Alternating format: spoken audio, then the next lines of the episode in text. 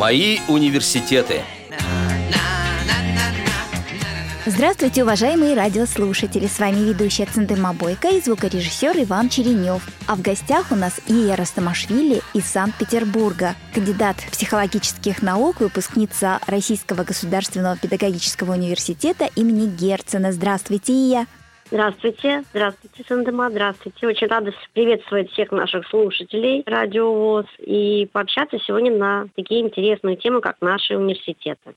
Я очень хотела бы попросить вас назвать еще свои должности, чем занимаетесь. Сегодня я уже кандидат психологических наук, уже стала доцентом. Это тоже определенная ступень в карьере науки. В общем-то, получить доцентство это не так-то и просто. Сегодня у нас в России, ну, в общем-то, уже и эта высота взята. Сегодня также я являюсь членом редколлегии такого журнала, как экспертно-аналитический журнал «Доступная среда». Этот журнал федерального значения. Этому журналу год. Мы уже год как выходим и собираем всю-всю-всю информацию касающиеся доступной среды, начиная от каких-то стандартов, каких-то законодательных актов, документов и заканчивая такими практикоориентированными публикациями, где люди делятся своим опытом, что кто делает в рамках доступной среды, как он повышает качество жизни людей с инвалидностью, в том числе и людей с нарушением зрения. Так что вот такой журнал у нас не работает. Дальше в передаче, думаю, мы об этом еще раз поговорим. Также сегодня я являюсь представителем а, автономной некоммерческой организации Центр внедрения и развития инклюзивных технологий, где президентом является Юлия Владимировна Шумова. И приятно, что наша организация имеет всероссийский статус, то, что мы реализуем именно проекты, ориентированные и затрагивающие регионы всей России. И сегодня, конечно, это мое главное детище. Я работаю в двух вузах, высшей учебной школе, которые, в общем-то, располагаются в Санкт-Петербурге. Это один э, институт, частный институт специальной педагогики и психологии имени Рауля Лемберга. И, в общем-то, где я и выросла, который и стал моим главным университетом, выросла как специалист, как доцент, как хороший лектор. Э, ну, я так, я не могу себя оценивать выше. А, как востребованный на сегодняшний день уже специалист и лектор.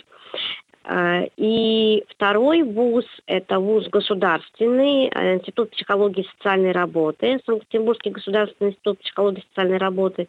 Он подведомственен Комитету по социальной политике у нас в Санкт-Петербурге. И там я являюсь доцентом кафедры клинической психологии, хотя я сама специальный психолог, а, что сейчас большая достаточно редкость, как-то очень мало стали их выпускать. И вот как раз-таки клиническим психологом я читаю курсы, связанные со специальной психологией и а, связанные с нарушенным развитием детишек, родившихся с трудностями в развитии. И курсы, все, что связано с инклюзией, то есть мы помогаем клиническим психологам в дальнейшем стать таким помощником, таким путеводителем для таких семей, детей, имеющих ограничения в состоянии здоровья, трудности в развитии. Вот это вот второй вуз. А в том институте, который стал моим детищем, там я являюсь доцентом факультета на сегодняшний день дополнительного образования. В общем, мы осуществляем переподготовку, осуществляем различные курсы повышения квалификации, где, в общем-то, разработано очень много моих собственных авторских программ. И там, в общем-то, мы немножко другая деятельность. Мы не, выпуск... не студентов готовим, а готовим уже специалистов, повышая их квалификацию настолько разнообразная сфера деятельности. И давайте и тогда постепенно, постепенно угу. э, подойдем к, вот, э, к этой высоте, то есть расскажем, с чего начиналось ваше детство, Родилась я в Санкт-Петербурге, тогда еще в Ленинграде. Я правда, правда этим очень э, горжусь, что довелось так э, именно мне, потому что сестра родилась уже в другом городе. Э, и, в общем-то, я, как любой ленинградец, имею такую медальку. То есть тогда всем вручали такие красивые девочкам розовые, мальчикам голубые медальки. Она до сих пор лежит. Это свидетельство того, что я родилась в городе-герой Ленинград тогда еще Ленинград. потому что только уже при губернаторстве, точнее еще мэром был Собчак, мы стали Санкт-Петербургом. До 90-х годов мы были Ленинградом. И да, родители так сложилось, что узнали о том, что э, я родилась ну, где-то к 7-8 годам узнали, что есть трудности со зрением. Небольшие остатки были, и у меня сейчас есть совсем-совсем маленький а, остаток. Э, и, конечно же, я думаю, что такое состояние шока и потрясения не испытали, но прежде всего мама, она поверила в меня и, видимо, еще тогда знала, что она родила наверное, будущего специалиста, который впоследствии будет помогать э, семьям, имеющим в том числе детишек с нарушенным зрением. То есть она поверила в меня сразу, была ко мне достаточно строга, не разрешались какие-то неудачи, какие-то неуспехи. Всегда ставилась очень высокая планка. За какие-то четверки в школе достаточно журили, потому что знали, видимо, что могу лучше и больше. Но интересно, что в школу я, когда пошла, я уже знала Брайль. Это вот такая была вопиющая ситуация на те годы. А, и был даже вопрос сразу меня сажать во второй класс. А Брайль знала потому, что очень стала рано заниматься музыкой, уже где-то в пять, ну, в шесть, шести, с пяти до шести, где-то так вот этот период я осваивала Брайль. Начала заниматься музыкой, поэтому нужно было знать ноты брайлевские. В общем, в школу я пошла, я уже читала. А кто вас обучал Брайлю? Брайлю меня обучал мой учитель о музыке. Он был сам незрячим человеком. Здесь при Доме культуры имени Шелгунова в Санкт-Петербурге. Там был учитель, который, ну, типа кружка вел музыки. Родители про него узнали, к нему обратились. Он сказал, что прежде чем мы сядем за фортепиано, мы выучим и брайль. И чтобы изучить ноты, вначале я изучила буквы и цифры, а потом уже, на, отталкиваясь от этого, мне он показал, как пишутся и читаются ноты. Поэтому, в общем-то, я уже держала различные учебники до поступления в школу. То есть э, в школе немножко были недоумений, как это так уже читает и пишет. А расскажите, пожалуйста, немного о родителях. Росла я в интеллигентной семье так сложилось, что по ходу э, у нас в семье было три кандидата наук уже по ходу жизни. Когда я родилась, еще нет. Папа был доктором медицинских наук. Моя мама Людмила Николаевна Растамашвили, являясь доктором педагогических наук, специалист в области адаптивного физического воспитания незрячих детей и детей слепоглухих. Начинала она заниматься развитием детишек с нарушенным зрением, то диссертация, в общем-то, ее, это, в общем-то, наверное, гордость нашей России, гордость фонда соединения, который сегодня работает, э, помогает семьям и деткам слепоглухим. Диссертация посвящена была ее уже слепоглухим. Она ее писала на базе Сергеева Посада, это Подмосковье детский дом, где воспитываются детки с сочетанным нарушением зрения и слуха. Ну и сегодня, конечно, на базе этой диссертации уже ее последователи, ее ученики тоже учатся, становятся специалистами, поскольку я знаю, что сегодня ее труды очень востребованы, а, потому что она, конечно, за собой оставила великое э, наследие и первой доказала, что детки слепоглухие, они имеют право и на обучение, но застала на тот период, когда был принят закон об образовании в 2012 году. Почему застала, говорю, потому что сегодня ее уже нет. И закон об образовании в 2012 году, как раз таки этот закон номер 273, который впервые сказал о том, что в России необучаемых детей нет даже с тяжелыми интеллектуальными нарушениями, но все детки обучаемые. Вот настолько, насколько они смогут обучиться. Я считаю, что это решение такого цивилизованного э, государства, и, наверное, мы не имеем права ограничивать в образовании ни одного родившегося малыша. В нашей стране, но можно сказать, что мама положила этому начало. А скажите, пожалуйста, научная работа в области тифлопедагогики, это уже было связано после того, как обнаружили ваше слабое зрение, да? Да, конечно. Мое зрение на, на обнаружили на первом году жизни, и поскольку У нас э, семья, папа у меня военный, военный врач, и обнаружили, что смогли сделали, мы как э, члены семьи военного человека уехали служить на Североморск и пять лет прожили там, только потом удалось вернуться и остаться уже в Санкт-Петербурге, потому что встал вопрос о том, куда мне идти в школу. Так нас отправляли и в Чехию, и в ГДР, а, еще в какие-то тогда соцстраны. Но возникал вопрос, а как я буду учиться? Потому что зрение падало, становилось хуже. Да, уже когда я пошла в школу, мама постепенно, постепенно, постепенно э, стала этим интересоваться, и где-то, наверное, я была в классе третьем, она пошла в школу, на, где я училась э, препода... Э, учителем физкультуры преподавать, да, потому что пока я училась, она успела получить второе высшее образование. Первое у нее физкультура и спорта институт, второе у нее уже дефектологическое, у нас же в Герцена. То есть она получает второе высшее, благодаря этому имеет право уже преподавать таким деткам и работать в школе учителем физкультуры. Потом ее заметили в институте Лесгофта, Франца Лесгофта, это наш институт в Санкт-Петербурге, пригласили преподавать, потом сказали, что с ее трудами нужно писать, написать диссертацию, потому что это эксклюзивные труды. Потом пригласила ее Людмила Михайловна Шибицына, которая создала институт имени Рауля Валенберга, возглавить направление адаптивной физической культуры, возглавить кафедру и готовить выпускников в этом направлении. И а, она стала вначале заведующей, потом деканом этого факультета, то есть она еще стояла и у истоков вообще развития в России адаптивной физической культуры вместе с Сергеем Петровичем Евсеевым, который тоже из Лесговта, который был ее наставником научным, в общем-то, консультантом и тоже направление развивал. И благодаря этому, по-моему, в 1997 году такая кафедра организовалась, или, может, в 1998 году, могу сказать, или чуть попозже, вот она начинает работать э, э, в Оленберга. Вот. И уже начинается такая ее научная деятельность.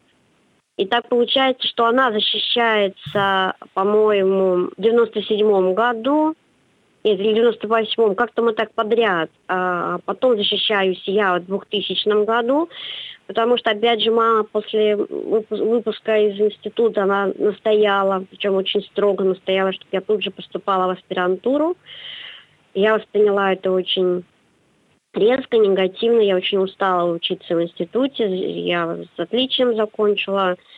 И поскольку школу с медалью золотой, институт с отличием. И было жестко сказано, ты поступаешь в аспирантуру. Я, правда, вот не скрою, что истерила, очень пыталась сопротивляться, но мне сказали о том, что если не сейчас, то когда? Как будто предвидела всю мою впоследствии научную карьеру. Я тогда не понимала, зачем мне становиться кандидатом наук, когда можно и так э, в общем-то, существовать. Но поскольку были даны рекомендации, очень настаивали преподаватели о том, что видели какой-то, видимо, во мне ресурс, э, после лета, отдохнувши, пришлось сдавать экзамены, тогда был жесткий отбор. Ну, мне это удалось достаточно легко, да, и я поступаю в аспирантуру. В 2000 году, на полгода раньше, чем это положено, я ее заканчивала, потому что там был такой форс-мажор, что закрывалась моя специализация, психология личности, по которой я писала диссертацию. Нужно было вот просто ноги в руки, такой форс-мажор. Ну и на полгода раньше защитились.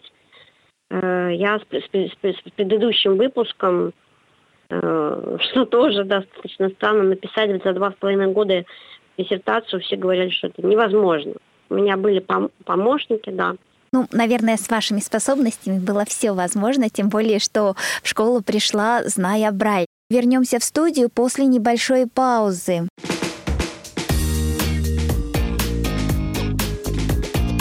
Вы слушаете Радио ВОЗ.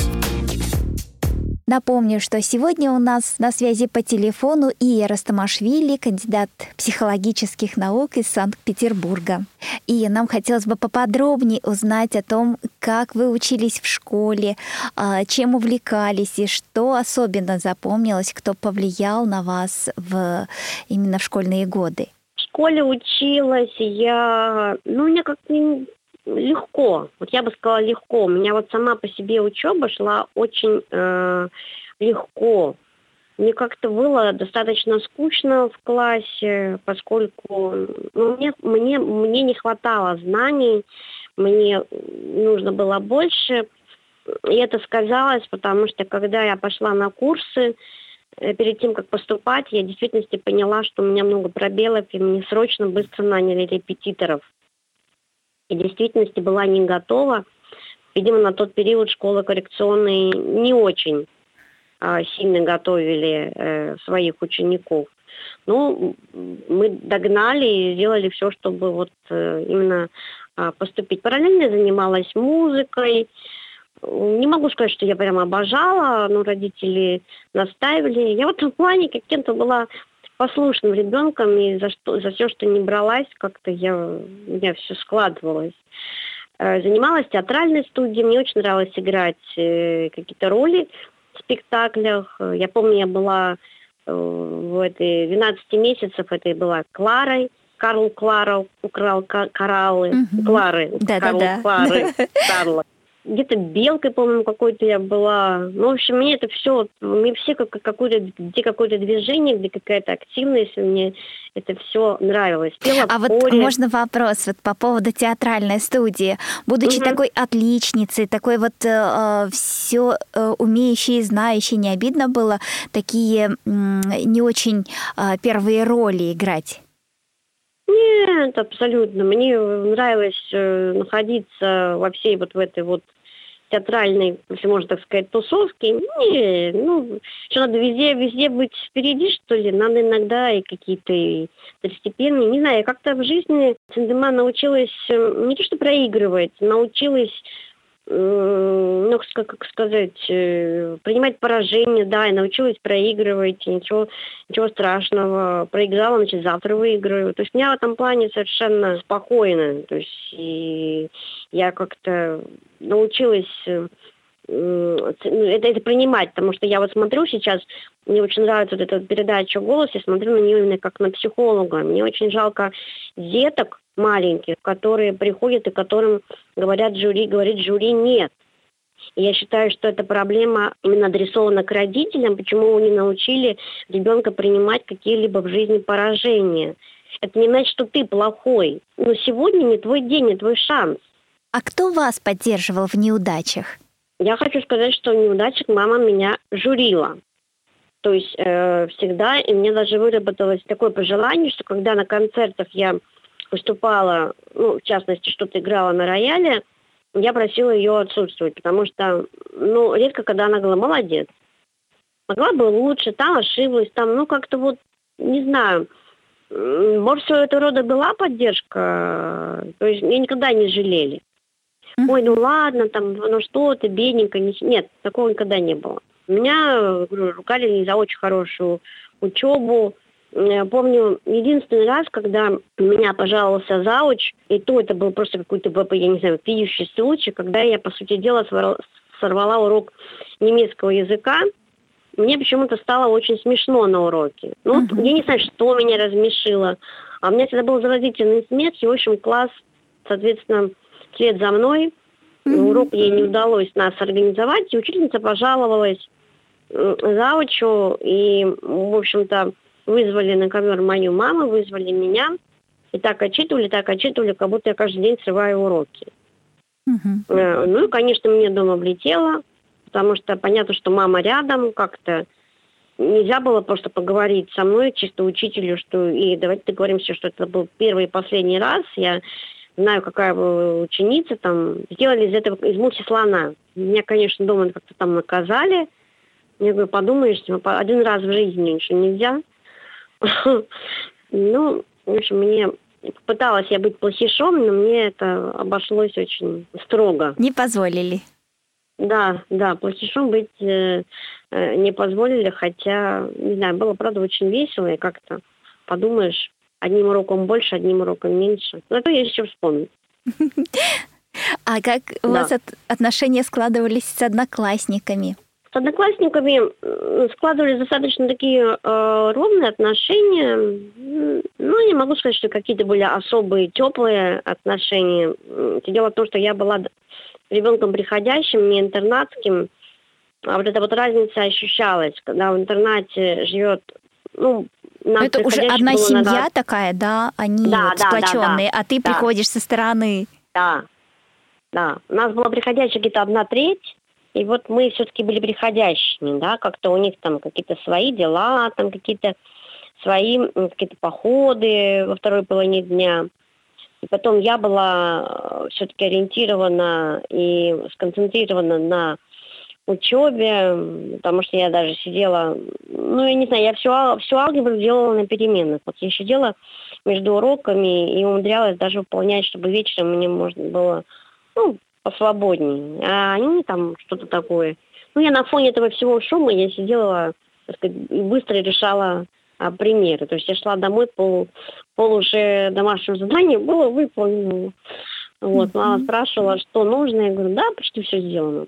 Только остались такие устные предметы, там параграфы почитать, историю, географию там и так далее когда училась, очень не любила помощь, потому что мне это все мешало, поскольку математику моим родителям, допустим, уже алгебру, тригонометрию давали в свои, их во время не так, нас уже получили по-другому, поэтому мне было тяжелее от этой помощи, поэтому практически все делала сама, ну, за исключением каких-то таких устных предметов, где их не всегда были с собой учебники, или их не очень хватало то мне читали уже устно. Но меня очень вот это вот принуждала вот эта вот зависимость какая-то в плане информации от взрослых. Мне, мне приятнее было все делать самой. Вот, держать учебник, читать детали там параграфа, которые мне более важны, чтобы разобраться в этих всяких там военных действиях, э, уложить все в голове, как это происходило, ну и так далее. Вот сейчас, по-моему, следует позавидовать угу. современным школьникам, у которых больше доступа благодаря электронным источникам, да, больше да, да, ну, да. возможностей да. дополнительно получать информацию. Мы в свое время все-таки были ограничены тем, что есть да. э, по Брайлю или аудио есть. И несмотря на то, что у них сегодня вот больше такого доступа, вот я же вижу молодежь, студентов, они, к сожалению, этой информацией пользоваться не умеют. То есть вот они имеют доступ, да, но взять ее и применить вот так, как это нужно, вот, то есть вот, вот она у тебя прямо на поверхности лежит, да, uh-huh. а мы не имели такого доступа обширного и такого вот э, доступного и такого легкого, да, и приходилось информацию добывать, поэтому у нас вот такие вот аналитические процессы, они были сформированы гораздо лучше, то есть мы цеплялись за каждую не знаю, там, изюминку за каждую крошку этой информации. То есть каждую информацию реально добывали, и поэтому ее, наверное, да. ценили так и берегли. Да, конечно, конечно, конечно, это так. Еще вопрос, вот, а профессиональный ваш выбор это однозначный был, или же все-таки были какие-то э, разные варианты? Ну, можно сказать, почти однозначный. Долгое время хотела быть воспитателем, очень любила детей. И когда мы жили в военном общежитии, мама рассказывала, что мне к нам приводили кучу детей, чтобы я с ними посидела. И сейчас смешно вспоминать, это я девочка, у которой это не очень хорошо со зрением, сидела с другими детками, и все мне их доверяли, поскольку дети ко мне тянулись. Я долго хотела быть воспитателем, но потом поняла, что ну, с моим зрением вряд ли мне доверят группу детей в детском саду это надо и гулять, это надо, но это невозможно. Ну, то есть не совсем та профессия, с которой я справлюсь. И потом уже, когда уже стала таким зрелым подростком, я поняла, что я хочу быть психологом. Готовилась именно на психолога, хотя мамины были настроения другие. Она мечтала быть, чтобы я стала адвокатом, поступила на юридический. Потом были их идеи, чтобы это была консерватория, но я сказала нет. Я, я занималась музыкой, но мне не, не могу сказать, что горела и особо любила. Слушать, да, ну прямо вот сидеть играть за роялем ну, как-то не прониклась я к этому. Все это было из-под палки. Не очень был добрый учитель. Не формировал во мне вот именно любовь к тому, что я делаю. То есть чисто вот так вот э, как солдат машинально выполняла все это. И поэтому даже когда сейчас стоит рояль, ну, фортепиано, это не рояль, конечно, пианино в комнате, ну, практически даже не сажусь, просто как раритет, просто как память с детства. Поэтому, да, в общем-то, сразу поняла, что хочу быть э, психологом. Разочаровала маму в плане юриспруденции, сказав ей о том, что я очень справедливый человек, маленькая, хрупкая девушка, ты же понимаешь, что если я кого-то защищу, то недоброжелатели того, кого я защитила, так сказать, со мной расправятся тут же где-то в подворотне. Потому что я себя защитить не смогу. Да, хороший аргумент. Да, маму убедила, она поняла, что опасно, так сказать, все это. Вот. Поэтому оставила меня в покое. И поняла я сейчас, что действительно девушки маленькая, не умеющие защитить, и, наверное, это немножко не тот путь. Ну, можно было какими-то гражданскими, конечно, исками заниматься, но тем не менее все равно. Это небезопасно. Я знаю, что все равно буду справедлива и буду всегда защищать того, кто прав и кто чист перед законом, вот, поэтому все-таки успокоились, и я э, стала психологом, и, в общем-то, интересная наука, э, хотя есть разные э, в адрес этой науки нарекания, какие-то выстрелы, что это не наука, что типа какая-то же наука. Ну, это, в общем-то, люди, которые необразованные, которые не имеет определенного уровня эрудиции, так говорят, так можно любую науку назвать наукой. Это давно наука, еще с конца XIX века, поэтому наука, которая сегодня помогает и поддерживает людей. В общем-то, пока в России у нас психологи законодательно не защищены, потому что у нас деятельность не лицензирована пока психологическая. Всячески к Путину обращается наше психологическое сообщество – российская, но пока Владимиру Владимировичу не до нас. Но везде на Западе эта деятельность лицензирована. Нельзя помогать, пока ты не имеешь лицензии, не имеешь на это права официальное. И там жесткий такой отбор ведется в этом плане. И давно люди научились уже э, ходить к психологу как к стоматологу и делиться своими проблемами не с родными, близкими и сидеть на телефоне по 2-3 часа и мучить свою подругу с тем, что произошло в течение дня, или как, как ее не любит муж, а есть специалист, специальный человек, который, в общем-то, может выслушать, и не просто выслушать, а помочь ситуацию решить и изменить отношение к ней. В этом плане уже западное общество, конечно, на пару ступеней выше. Напомню радиослушателям, что сегодня беседуем с Ией Растамашвили из Санкт-Петербурга, кандидат психологических наук, выпускница Российского государственного педагогического университета имени Герцена, и мы говорили о детстве, о том, э, как и я выбрала профессию, а как реализовывает себя в этой профессии, мы услышим в следующей передаче. Вела программу Цендыма Бойко, звукорежиссер Иван Черенев. Всего доброго, до новых встреч!